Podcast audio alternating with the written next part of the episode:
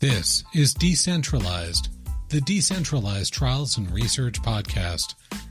We gather here with friends and guests to talk about the latest ways to make research and clinical trials around the world more inclusive, more accessible, more resilient, and more sustainable, all by using decentralized methods. This podcast is recorded live on Clubhouse every Friday, twelve to one Eastern, on the T G I F D C T show at the Decentralized Trials Club. You can join the live sessions and add your voice every Friday at noon Eastern Time with the free Clubhouse app by following the Decentralized Trials Club. And of course, subscribe to this podcast on your favorite platform to get notified of new episodes. Following the club and subscribing will also help you stay current for any of the bonus content we may drop. And now it's time to decentralize.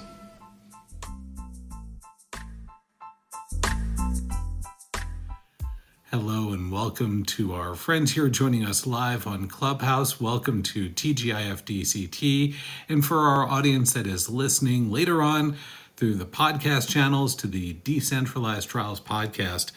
You've landed in the Decentralized Trials Club here, where we discuss topics related to the adoption and implementation and success with decentralized trials on a global basis. And we talk about this every Friday live, twelve to one Eastern Time on the Clubhouse app.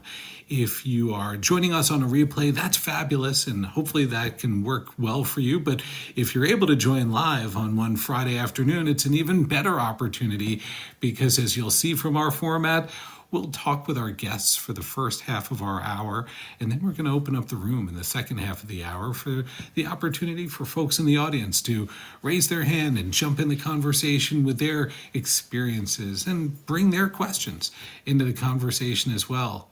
I'm really excited about today's topic um, because we talk a lot as a community about the challenges related to site adoption of decentralized research approaches, and where there's um, uh, where those challenges are really creating barriers to meaningful adoption.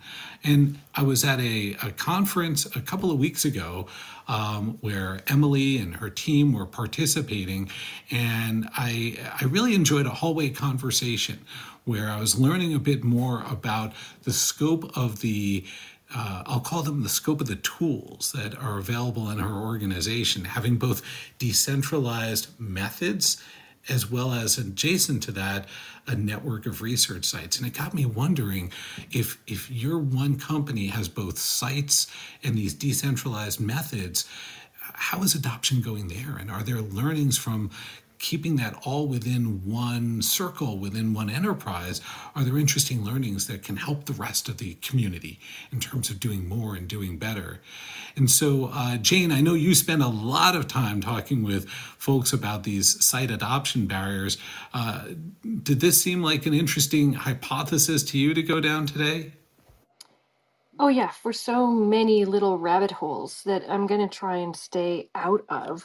Um, But I am particularly interested in hearing if there are things that are working, and I'll say in quotes, at scale, or if you found some ways to help sites get over some of the speed bumps for adoption. So really excited about this. And I have some specific questions, but I'll hold them. Well, let's jump in. And uh, Amir, unless you have any other uh, opening thoughts, we can jump right in and get to meet our guests today. Um, maybe we can start, Emily, with you, uh, since uh, you were somebody I just had run into at this conference. Emily, if you don't mind, introduce yourself to the audience and share a bit about what it is you do every day. Awesome. Thanks, Craig. So hi, everybody. Emily Mitchell. I am the global head of our D C T strategic operations team at ICON P L C, um, which is a large C R O within the industry. Uh, for those of you that are unfamiliar, I head up our team that looks at, evaluates, and makes recommendations on best ways to add decentralized elements to clinical research trials and to be able to look at ways that we can reduce not only patient burden, but also that ever-important site burden. Um, so that's a little bit about me and what I do on a day-to-day basis. Um, And I have brought along the experts with me um, who are much smarter than I am as far as day-to-day implementations. Well, let's keep talking to all of the experts on this. And, and in that context, I'd love to, you know, hopefully we'll dig in a little deeper about what are some of those decentralized research tools and methods that are in the org. But why don't we pass the baton, Maddie, over to you, if you don't mind doing the same. Just introduce yourself for the audience and maybe share a bit about what uh, what you look after day to day. Yeah, sure thing. Thanks for, for having me today. And uh, I work very closely with Emily at ICON. I'm a senior director sitting within our D C T solution enablement team. And my primary focus is around um, ICON's digital platform and working with our operational and service stakeholders, including our, um, our, our Accellacare sort of in-home services and site networks, to see how we can, you know, enable sort of technology around those services to uh, to enhance the offerings and help people out. Of course, we we run into um, you know all kinds of different uh, you know challenges and ways we can provide support for different users, including uh, certainly participants and sites uh, within that space. Fabulous, thanks, Maddie, and Maddie uh, and Emily too. Where where, uh, where is home for you? Where do you uh, where where do you work out of for your, uh, for ICON? So I am based in sunny slash gloomy Wilmington, Delaware today, um, right outside of our Bluebell office. Um, so I'm here on the East Coast. Mm, and I'm East Coast as well, but on the far East Coast of Canada, sitting in Halifax, Nova Scotia. Wow. So what? There you go. What? Maddie's, Maddie's going to get a whoop from our, uh, our resident Canadian on the, on the call. N not just a Canadian, a maritimer. Right, so, Maddie, where are you, Jane? Well, I'm in California, but born and raised in New Brunswick. Oh, really? Okay, well, we'll have to catch up afterwards, because I was raised in New Brunswick also, so we probably have some shared history there. It's a small, small province. That's going to be on our spin-off podcast, Decentralized Trials in New Brunswick, and we'll we'll uh, we'll have Jane and Maddie hosting that new spin-off show, kicking off soon. Um, Meghan, it's great to have you here. Please introduce yourself and uh, tell us where where home is for you. Hi, yes. Yeah, so I am actually a project manager within Accellacare, and Accellacare is the um, site network that is owned and affiliated by with ICON. Um, so my day-to-day -day is I have several trials that I basically just facilitate and be that main liaison between the site network and the C R O, so most of the time ICON, and making sure that our sites are recruiting, hitting timelines, and study startup, and kind of thinking of out-of-the-box ways that we can do things uh, like D C T trials, and making sure that we can execute them effectively. Um, and home for me is Raleigh, North Carolina. So again, on the East Coast. Fabulous. Well, excellent. It's uh, it's it's good to have some some East Coasters here with me, because I'm usually outnumbered with Amir and Jane, uh, weighing us down with uh, with with all of that West Coast. So thanks for being here. You know, Emily. Uh, oh, sorry, Jane. I know that generated a, a questionable emoji over there. Emily, if if if you don't mind, I'd love to just dig a little deeper, because we we think in a lot about decentralized trials is really just being a collection of decentralized research methods, digital platforms, home health, other capabilities. Um, I'm curious, for where you sit at ICON, can you describe a bit of what decentralized methods are in your portfolio at ICON? Uh, sure. So from our perspective, we hit everything soup to nuts uh, from a decentralized perspective, uh, whether it is remote investigators, utilization of mobile research units through partnerships like Lightship, um, utilization of telehealth and wearables and sensors to collect data in remote capacity. And then, as you mentioned, Craig, that platform that kind of ties it all together, and how do we use the technology to streamline the data that we're collecting from either patients or sites in a remote capacity. Very interesting. And then, Emily, adjacent to that, um, Meghan, within Accellacare, Can you expand a little bit on the sites that are in the Accellacare network? It sounds like these are um, a part of ICON, uh, so in terms of the investigators and the therapeutic areas, but what, what does that footprint look like? Yes. So we were previously um, a research network called P M G. We were acquired by ICON um, about six years ago, I believe. And so that has created Accellacare, which is now a global um, site network, basically. So we are located, um, we have about thirteen to fifteen sites across the U S, and then we have sites also in other countries. So the U K, South Africa, um, Poland are some of the examples. Um, I work mainly with our U S sites, but we have started to create more of a global team. Um, so with that, especially in the U S, especially with D C T trials, we are able to um, maybe create like one site, have one P I with remote sites based off of that with sub-eyes in order to basically grab a larger um, patient pool across the U S based off of medical licensures and things like that. Thanks so much. Uh, Jane, you're, you're dropping some uh, some applause there. D- did you have a question or a, a build on that for Meghan?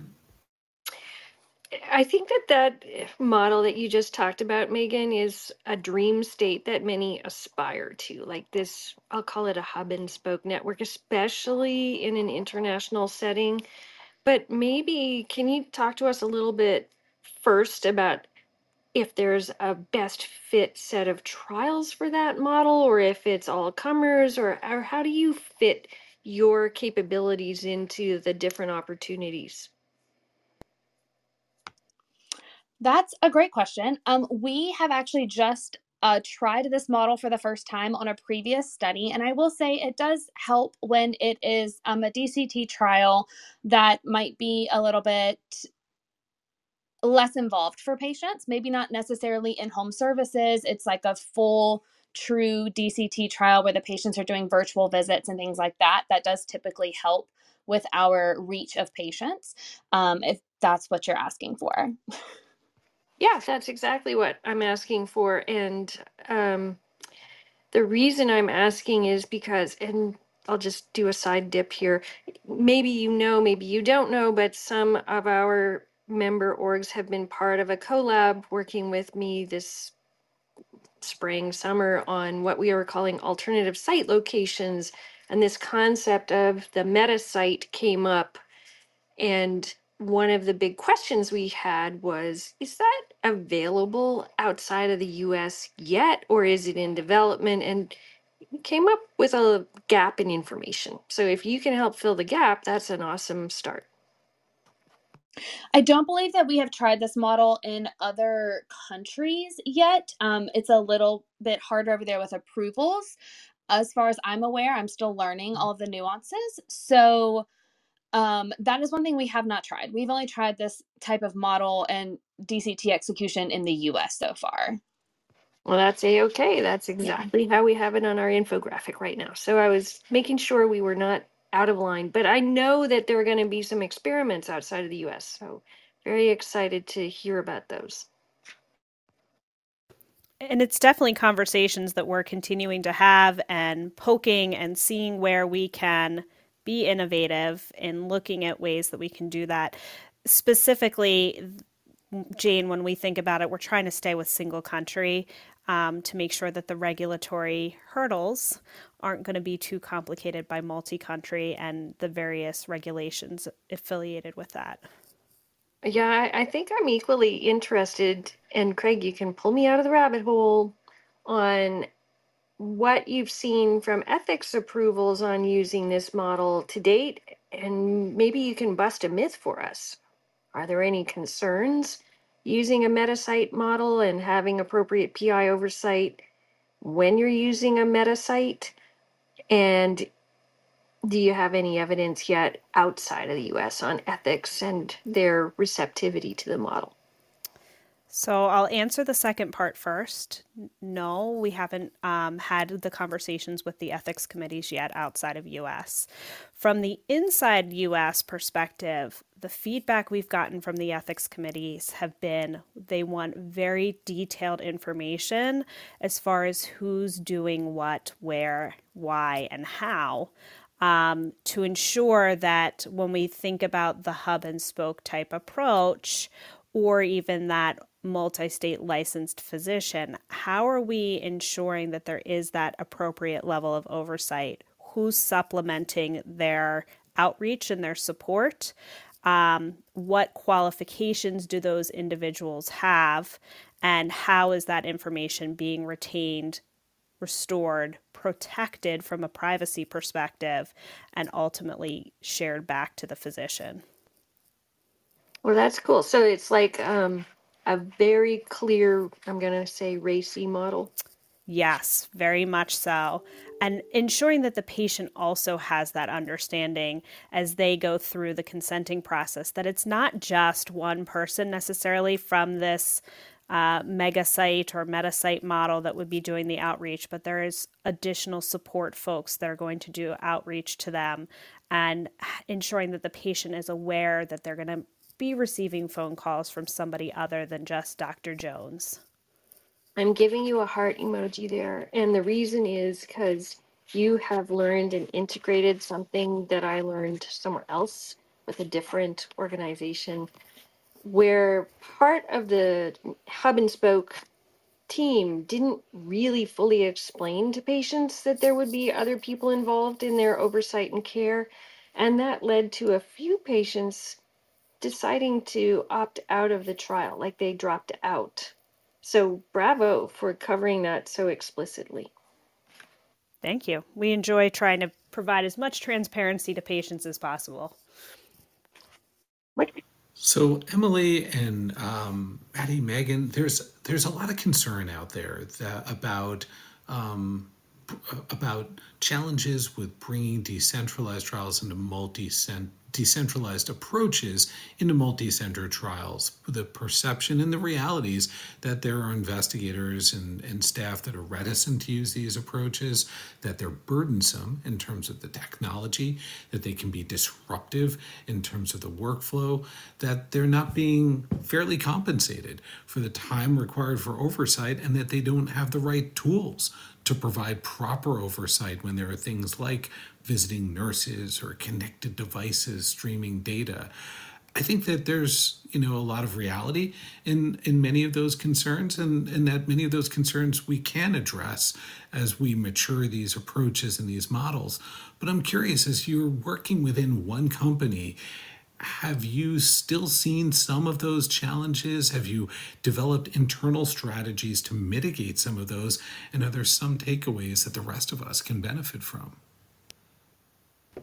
So I'm going to tag team here with Meghan on this one. We definitely have, even within the same company, had to go back and forth with negotiation with the physicians as far as understanding of what their oversight is and the the compensation that is required of that, as well as the platforms and the training and the support that they would need, um, and clarification with the, the site staff on what they also were not going to be responsible for. How are we going to alleviate some of the tasks within our own organization of removing things like patient training, Um, not being necessarily a requirement of the site, or tech support not being a requirement of the site. So Meghan, I don't know if you want to kind of hop in with some of the experience we had with some of the negotiations back and forth with our sites, um, and some of the feelings that they had from that side. Yeah, I definitely can. Um, these are all really good points, as um, I'm sure if anybody has ever worked at a site before, um, especially for a D C T trial, we tend to feel like we are the I T person, like Emily said. So we're leaving that burden on the sites. And, you know, how can C R Os or other sponsors who would like to run D C T trials take that burden off of the sites? Um, as a lot of the time, the site is the main point of contact for patients, and that's the first person they call if they have issues or if they can't get onto their, um, you know, their virtual visit or anything like that. Um, I think the other part to that is also understanding that while um, while it is a D C T trial, the, it doesn't necessarily change the amount of time or the amount of effort that is being put into the site. It's basically like having an on-site visit for a patient. Um, so while things are easier from a standpoint of the outreach of patients, we are able to see patients that we might not normally be able to reach if it was an on-site study. Um, the, the time and effort that is still put into the sites is about the same as having an on-site trial, if not more. Um, when you think about the systems, and as we have noticed with just, you know, doing this particular meeting now, technology is a wonderful thing, but it can also be a little bit of a burden. Um, so troubleshooting those instances and things like that. So with that, we did have a lot of negotiations, like Emily said, when we've run trials as one company, just to make sure that we are being, you know, properly compensated for the time and knowing that it is almost like running the same as an on-site trial. I think the other thing I want to call out is we need to reset the expectation with some of our patients that it's not a teledoc, right? Like you can't mm-hmm. just call in and be like, oh, I'm going to talk to the doctor now because it's convenient for me. These are still physicians who do have practices that are still seeing patients in person as well. Um, and it's not a call center sitting around just waiting for somebody to say, you know what, let's go ahead and have our telehealth visit now. Um, there needs to be planning and expectation setting on all fronts from both the site as well as the patient. Huh. So that's interesting that you mentioned about the, what I'll call the time that sites spend in this model and sort of re, re-baselining expectations. Again, over in that alternative site location work we were doing, We we often question whether or not at this point in time, while we're still learning, whether or not some of these new options for site locations reduced site burden or added it just because it was new, not because it wouldn't get better. And I'm I'm curious if you have any actual feedback or observations from your first implementation on that. Um, so from the first implementation, it was all done with the same physicians. We didn't use any kind of community-based approach. Um, we are looking to do that moving forward where we are pulling in community-based approach, but I think we've taken our lesson learned from the very first one where the physician is saying, I still need time for oversight and applying that moving forward. So, you know, everyone that we do, It's it's a lesson learned um, and ensuring that we have time allocated to be able to oversee things like the labs or the home health nursing documents uh, so that they have a good feel and can actually affirm that they are doing the appropriate level of oversight for the patient care that they're receiving that is not being physically delivered by them. Maddie, I don't know if from your research that you had done with your outreach that you presented at that Uh, conference we were at a couple weeks ago, if if there was anything in there from a, a site perspective as far as um, what their perception was that you wanted to add. Yeah, I think um, the I mean the primary theme, which I think is a surprise to no one, is that from both the um, you know site perspective from the interview series that I did, as well as the patient perspective, um, the the. climate of the carers, uh, in many cases, the sites was directly linked to the, the temperature of the patients. If they felt informed and in the loop and supported, then the patients felt the same. Where we saw situations where patients walked into chaos, that was usually, you know, representative of kind of a lack of support and, uh, and a, you know, disjointed implementation um, at the site level. Um, I think that uh, that one of the, the common themes that, that I found was that idea of, and you mentioned, I think, technical support, Jane and, and Meghan both. I think that's, you know, an important aspect, since certainly we are engaging with technology. But um, I feel like one of the things that we've been trying to kind of play around with, that theme of implementation of more um, of a kind of holistic um, service and um, and technology support together, that we understand more the operational delivery support and using the technology and centralizing that rather than, um, you know, looking at, you know, uh, how we can specifically support with the technologies, which are getting simpler and simpler. I don't think that's the part. I think it's the implementation education where we need some, you know, unified guidance. We're going to open up the room in just a couple of minutes, so if anyone has questions, feel free to cue them up in your mind, start thinking about those. You know, one thought that certainly jumps to my mind, and I don't want to impose if this is a strategy you don't want to discuss, but is, is this organization basically positioned to be a meta-site because you have P Is and coordinators and you have all this tech and infrastructure? Are you positioning yourselves that you could support fully decentralized as well as hybrid studies? I think from our strategy perspective, it's definitely something that is in play, but it's not the only strategy. We want to be able to be able to, to support our clients with whatever ask that they have.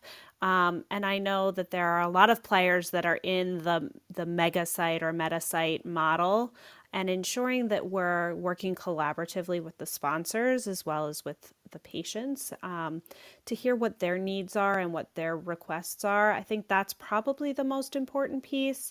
And then also working with the physicians. I'm sure, you know, Meghan probably would say if if we talk to our Accellacare physicians and ask them if that's the only type of medicine they wanted to do, there'd be a resounding no. Um, And I think that that probably is true and indicative of the entire population of physicians at the moment, too. Sounds like that makes a lot of sense in terms of that spirit of, of bringing choice and flexibility into the models. And I think, you know, so many aspire to that future of optionality and choice for participants, not just at the time that they sign up to say, I'll be in a fully remote trial or a hybrid or a brick and mortar, but how can I have choice in certain visits in the visit schedule to be able to be accommodated in different ways based on where I am as a patient in my own journey as a patient. Are you seeing um, requests for that or opportunities to bring more optionality into the process, Emily? We definitely are seeing requests for the optionality. I think the tricky part is making sure, A, that we don't bias the data by having it constantly flip back and forth between um, a remote versus an on-site, but also have the technology to support collection of that data, whether it's remote or on-site, and having visibility to who is overarchingly responsible for seeing that data, which is the physician. So whether it's being a community-based, uh, a home health nurse, a televisit, how does all of that information get kept in one unified location that the physician has confidence that the patient is still receiving the care that is required per protocol, and that they can then assess and ensure there is no risk to the patient as they're going through the, the trial? So I wanted to double click there for one sec, and it's going into the P I oversight domain. Um, this week I was speaking with some sites, and, and there's still a lot of concern about what they need to, what P Is need to demonstrate to show appropriate oversight. So I'm curious how you help the P I, who may be a very experienced researcher, become more comfortable working with physicians in the network that he or she may not know personally. And how do you get that central P I, I'll say, more at ease around their oversight accountability? So I'm going to tag team here. Um, Meghan, do you want to weigh in on this a little bit?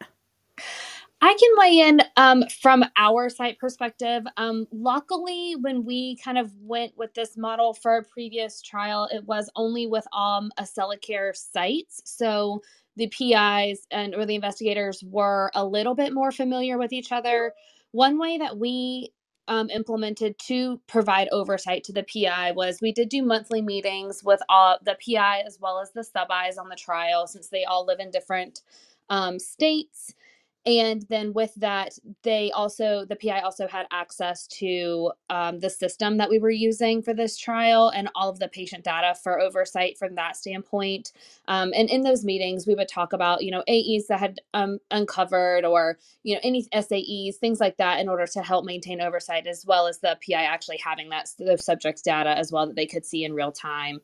Um, but again, it happened with Accellacare, um, empl- like not employees, uh, investigators. So it was a little bit easier to have like a joint meeting and to be able to talk about those items um, on a regular basis. I mean, how often do we hear from our patients that they want to have a trusted relationship with mm-hmm. their physician? It's mm-hmm. almost the same with physician to physician or physician mm-hmm. to lab. Like they need to trust um, the home health nurses, the other physicians, the community um, treatments that are being provided to the patients, that they're receiving quality that is equivalent to the quality of care that they would be providing if the patient actually physically came in and saw them. And I think that is um, probably the biggest challenge right now, Jane, is uh, ensuring that there's that level of collaboration and trust being built between a maybe smaller research naive uh primary provider compared to the actual physician who's doing the investigational oversight. Oh, I, I totally agree. And I will stay out of the rabbit hole. But um, it is probably time, Craig, to allow others to ask questions. I could keep going. Well, let's keep those questions ready. Um, if there are folks in the room that have a question, a perspective, and experience on today's topic around site engagement and making sure that our connectivity between decentralized methods and investigator and site staff needs are, are truly connected, let's bring those forward. Take advantage of the hand raising icon in the lower right, and then we're going to challenge Emily and Maddie to see how uh, how adept they are at at, uh, at welcome you on the stage. So feel free to challenge Emily and Maddie by hitting that hand raising icon. Um, and while up and while you are doing that, Um, Jane, you sounded like you had another question on your mind. Sure did. And Emily is in a great position to at least get us started on this. Um, Emily helped us figure out how exactly do you navigate the fifteen seventy-two and delegation of authority forms when you're running a D C T earlier this year. And I'm interested to hear whether or not you feel like you have a standard, I'll say, in air quotes, standard approach to that now when you use a meta site and how you decide who goes where.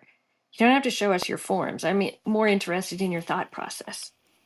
Um, so what I shared during the collab is kind of the icon approach as far as what we are looking to do, which is making sure that we're looking at it from both a contractual perspective as far as sub-investigators versus subcontractors, um, and where they fall within the fifteen seventy-two. So thank goodness we have the D T R A to provide us some helpful and useful support and guidance around this, because I think that when the F D A provided their updated Uh, release on round D C T, there were a lot more questions than I think they originally had anticipated, and what the intention was there needed some guidance and support. So I think that from an ICON perspective, when we're working outside of our own Accellacare network, it is making sure that we are looking at sponsor requirements, being a C R L, as well as our contractual and legal obligations Uh, as far as listing folks or organizations like a central li- le- local lab um, as a subcontractor versus a sub-investigator, for instance. Um, Meghan, do you have anything from the fifteen seventy-two perspective as far as a lesson learned or approach that we had done when we were looking at the multi-state licensure and the hub and spoke that we were doing um, for our decentralized trial? I don't believe so. I was thinking back to that as well, Emily, and trying to think if there was anything that we ran into. I don't believe so. I think we treated it kind of like any other regular trial from that perspective, which makes things a little bit easier from the site side. Yeah, I remember clearly, Emily, I think we ended up with thirty-six different roles and role types that could be in trials, and coming up with a resource tool to not be definitive, but at least to provoke people's thinking about how would you put that role in the set of regulatory documents. and who doesn't need to be on the fifteen seventy-two? Because that was kind of our mission. Like, how can we actually not use the fifteen seventy-two as a full site roster, but rather to fulfill the expectations of the form?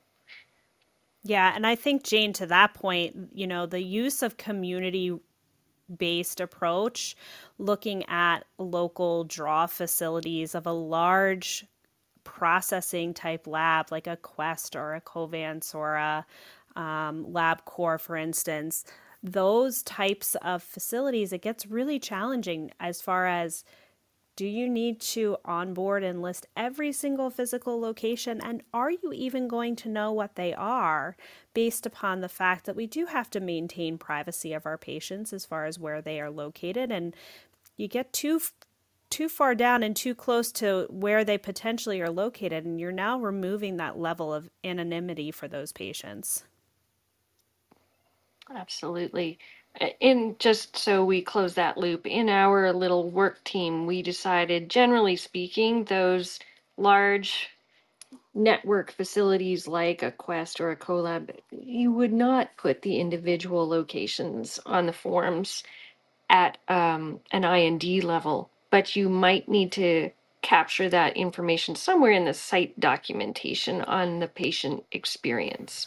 Hey, Jane, we have a question in the chat. And by the way, great job, Charlie, using the chat. Others, please feel free. If you don't feel like jumping on stage, feel free to drop a question or perspective over there.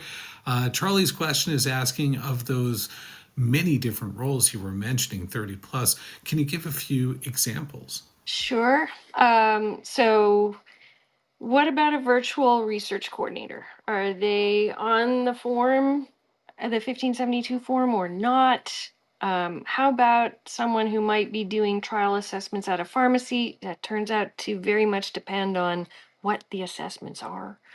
Um, gee whiz. Then we talked about central lab facilities, radiologists, all sorts of things. And frankly, Charlie, a lot of our conversations were not specific to D C Ts. It turns out there was just a whole lot of ambiguity around this in, for trials in general.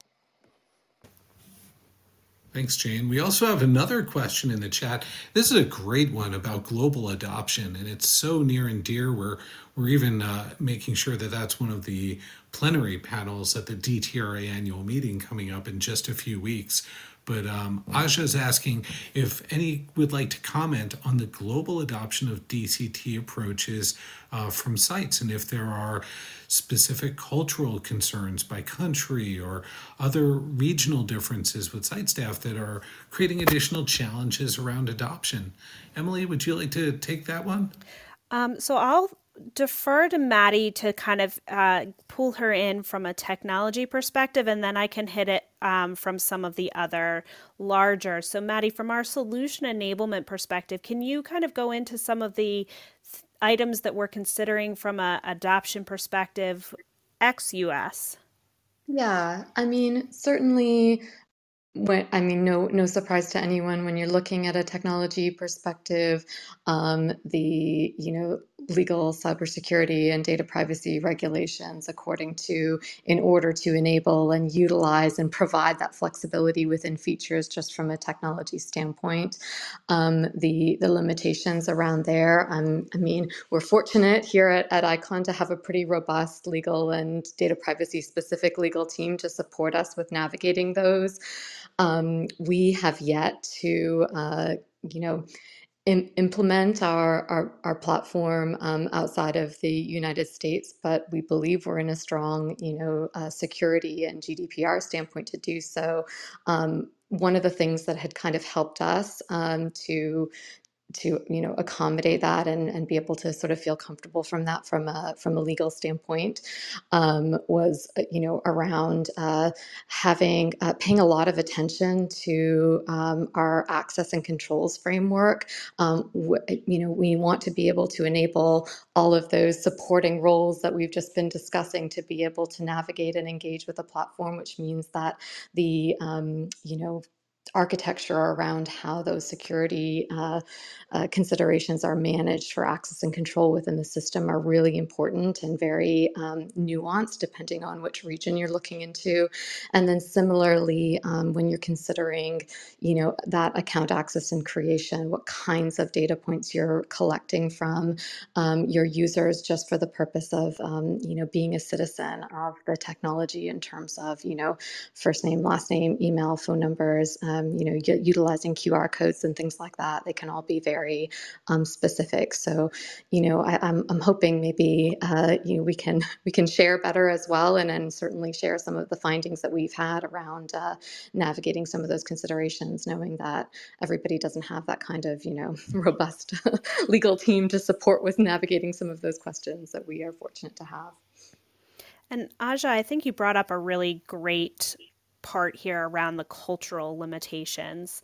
Um, and I don't necessarily think that it's by country, but actually by heritage and the patient as well as the physicians.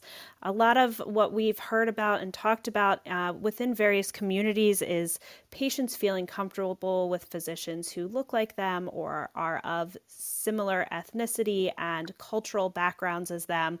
And when we look at decentralization and the various decentralized approaches, that's something we take into account um, for the physicians as well as for the patients, and making sure that they are weighing in on how we're going to do the approach versus just adding technology or home visits or what have you as a way of being, air quotes, innovative, where it's not going to end up being adopted. We want to see success um, in utilization as well as in the actual uh, ideas and approaches in the first place.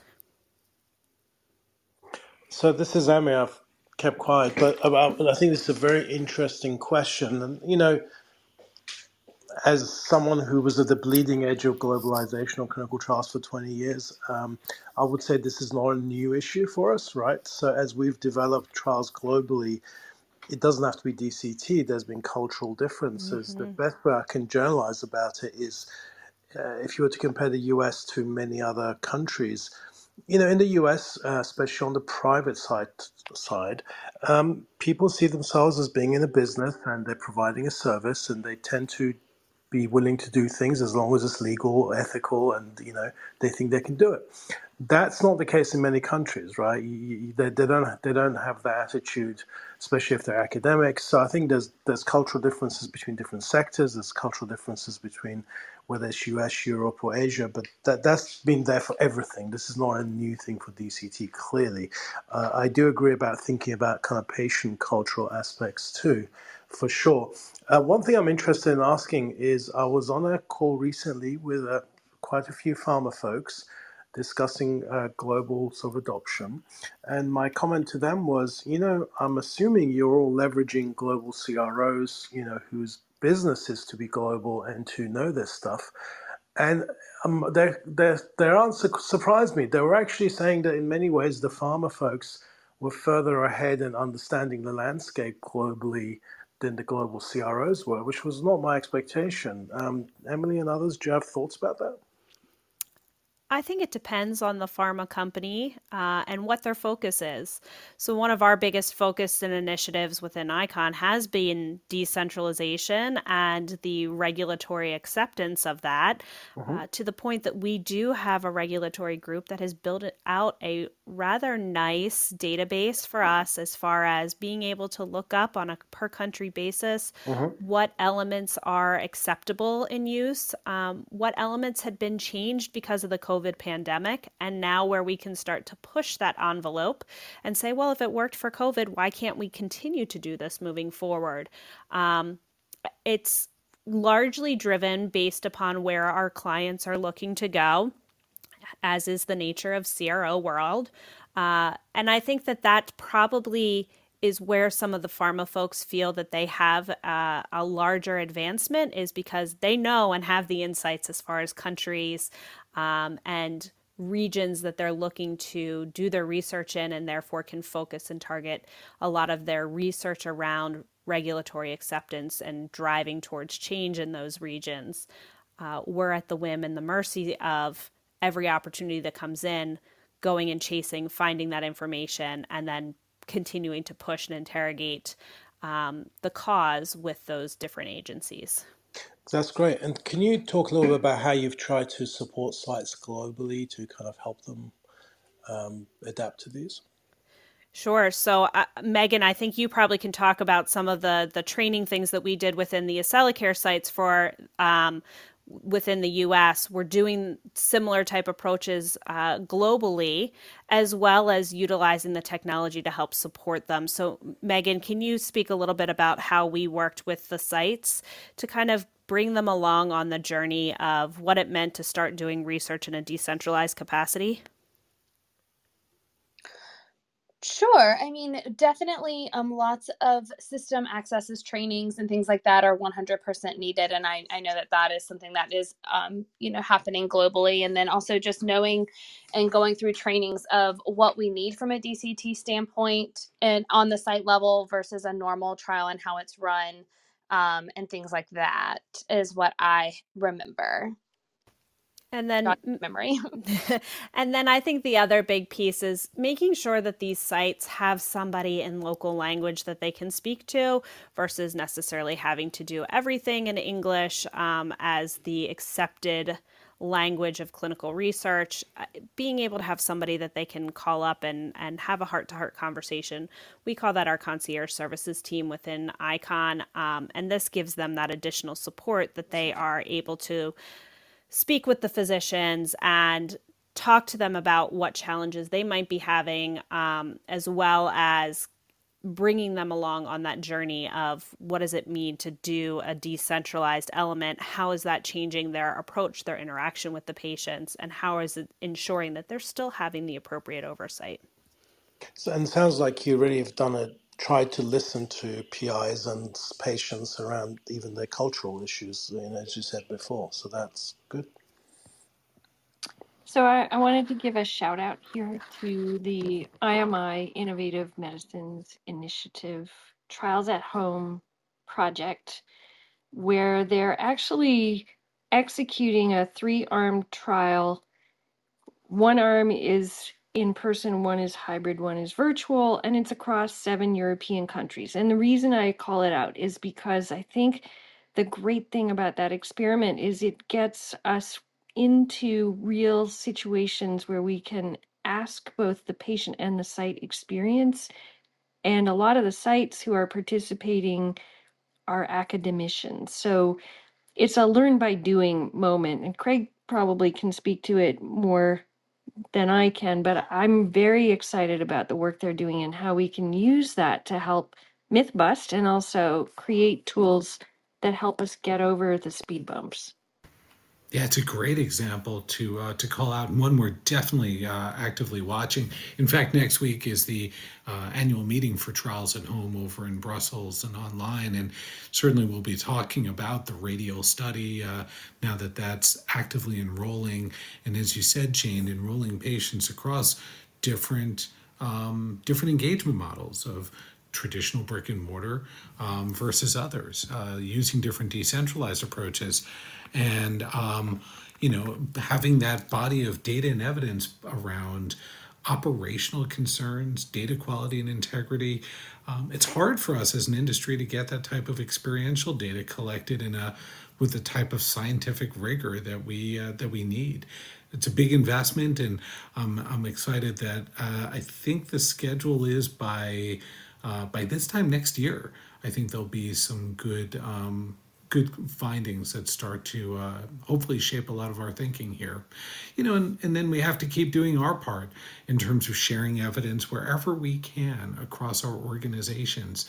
You know, I, I think a lot about where we are in the adoption cycle with decentralized research. Some people ask me, are sponsors pulling back? Are they carving back? And certainly sponsors are pulling back on lots of things right now. It's a, a challenging economic environment.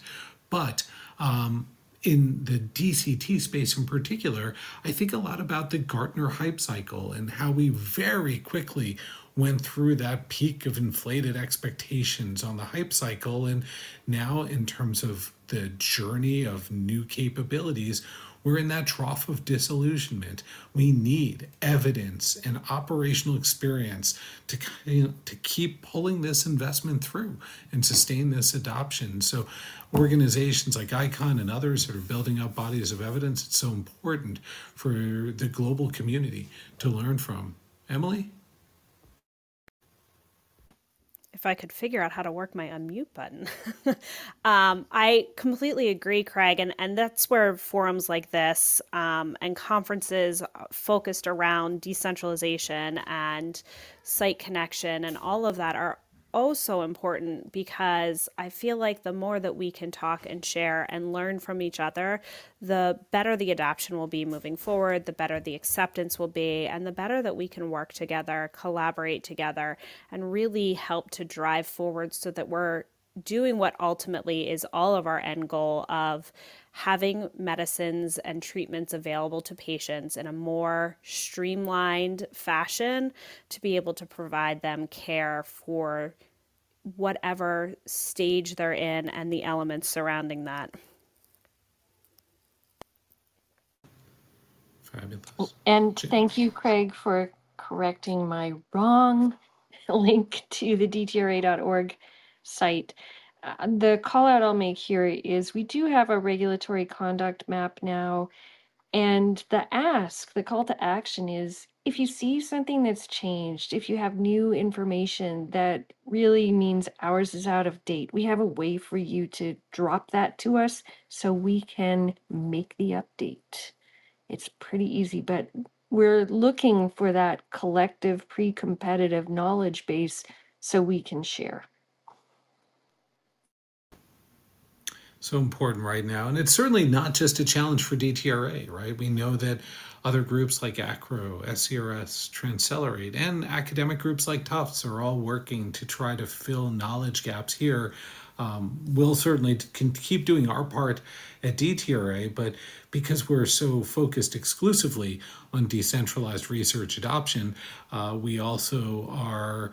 Um, we believe it's important for us to fill this role of connecting those different resources, just like we see with the tube stop map at D T R A dot org being a repository to find not only D T R A solutions that have been developed, but those from other collaborations that uh, we can't make it hard for researchers to find the answers they're looking for wherever they may be. And so our goal is to keep building up D T R A's online resources with not only insights we generate, but also being able to link out to those of other peers.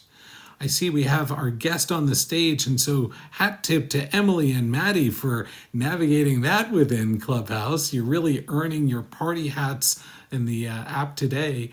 Welcome, Ted. Feel free to introduce yourself for anyone that hasn't had the pleasure. Share your thoughts on today's topic. Thanks, Craig. Emily, well done. It just came off with no problem there. Uh, I am Ted Bartison. I am C O O at MedVector, and we are also trying to navigate this uh Uh, this way of uh, utilizing D C T tools and engaging H C Ps uh, out in the community. And the thing that jumped out, Craig, when you were talking about the the Gartner trough, and we're kind of at the bottom of that piece right now, certainly one of the ways to move forward on this is data and better outcomes and how we're able to do that type of thing. And I wanted to ask Emily and uh, uh, her team if there's any specific K P Is they're tracking Uh, to show the impact of, of the way that they're uh, utilizing their D C T tools with P Is uh, and the sites. Man, I feel like you're setting me up here for a nice another little link to put in referencing back over to the D T R A. So a lot of what ICON is looking at for measuring acceptance of decentralized elements goes back to the K P Is that have been collaboratively built out um, at D T R A, with the addition of another one, which is the actual utilization and acceptance of those to ensure that what we're doing and what we're strategizing and planning is actually being pulled together and utilized. Love that. Well, I'm I am all over D T R A. If you guys aren't in the circles, go do it. It's great. But uh, no, I agree. H- have you seen any traction with any of those K P Is? Have you seen any outcomes from uh, any of your activities? So we've seen great case studies, um, and I think this is probably the challenge that the industry as a whole is facing, is that how many do you need to qualify as a good traction or a good number um, versus taking a look at a couple of one-off situations here or there? Um, there's just not a nar- large enough volume compared to the scope of traditional trials for us to kind of come together and say, yes, we're seeing that it's speeding up enrollment rate by X percentage. Um, we're definitely seeing figures around utilization of things like home health nursing and the technology, uh, e-consent, but not enough on some of the other uh, K P Is around retention of patients or diversity of patients to say that it is at a large scale having an impact of a, a certain percentage. Makes sense. I, I... I, I do want to uh, mention, I love the uh, the call out that you did, that we need to make sure that we're focused on the trust between the P I and those doctors and H C Ps in the community. It's not just the trust that the patient has with their H C P, but the other other direction as well. So I, I, I love that concept. I've thought about it, never heard of vocalized like that. That is so well said. You know, we think about trust so much in, in research today, and we think about it so often with our imbalance around representation and diversity and the importance of earning trust with patients. But as Jane was pointing out, and so many others on this conversation, we have these new stakeholders in research to engage. And the treating physicians, the healthcare providers, um, we can't just assume that they're on board with research and believe that this is right for them to discuss with their patients. Uh, there is there is trust that has to be built there. And to be honest, we haven't really done much of that before. I think there is a history of some investigators being very good at hosting coffees and building up networks of referral practices around them, but that's never been something we've scaled. It's always been extremely local, hyper-local one-offs. So it's a great call to action, I think, for all of us as we're thinking about um, bringing more scale to stimulating participation, referrals, engagement. Hey, I realize that time just flew by. It's uh, it's already the top of the hour. I'm so glad that Emily, Maddie, and Meghan were able to join us today. There's such an interesting body of experience when all of these pieces are in one organization. And it doesn't mean that implementation is just a, a slam dunk walk in the park. There are real issues that have to be worked through, whether it's around internally around compensation or making sure that the right oversight tools, processes are in place. But there's so much for all of us to learn from those experiences. And I'm really grateful for this group for coming online and sharing with us today. We uh, we have a busy schedule of uh, gatherings here on Clubhouse and on the Decentralized podcast. So make sure you're following us on LinkedIn and Twitter. Amir, Jane, and I, D T R A, will keep posting what's coming up next. This episode will be dropped on the Decentralized podcast next week. Uh, and if you are listening on the podcast, remember, you can join these gatherings live every Friday, twelve to one Eastern, on the uh, Clubhouse app. We'll look forward to seeing you there.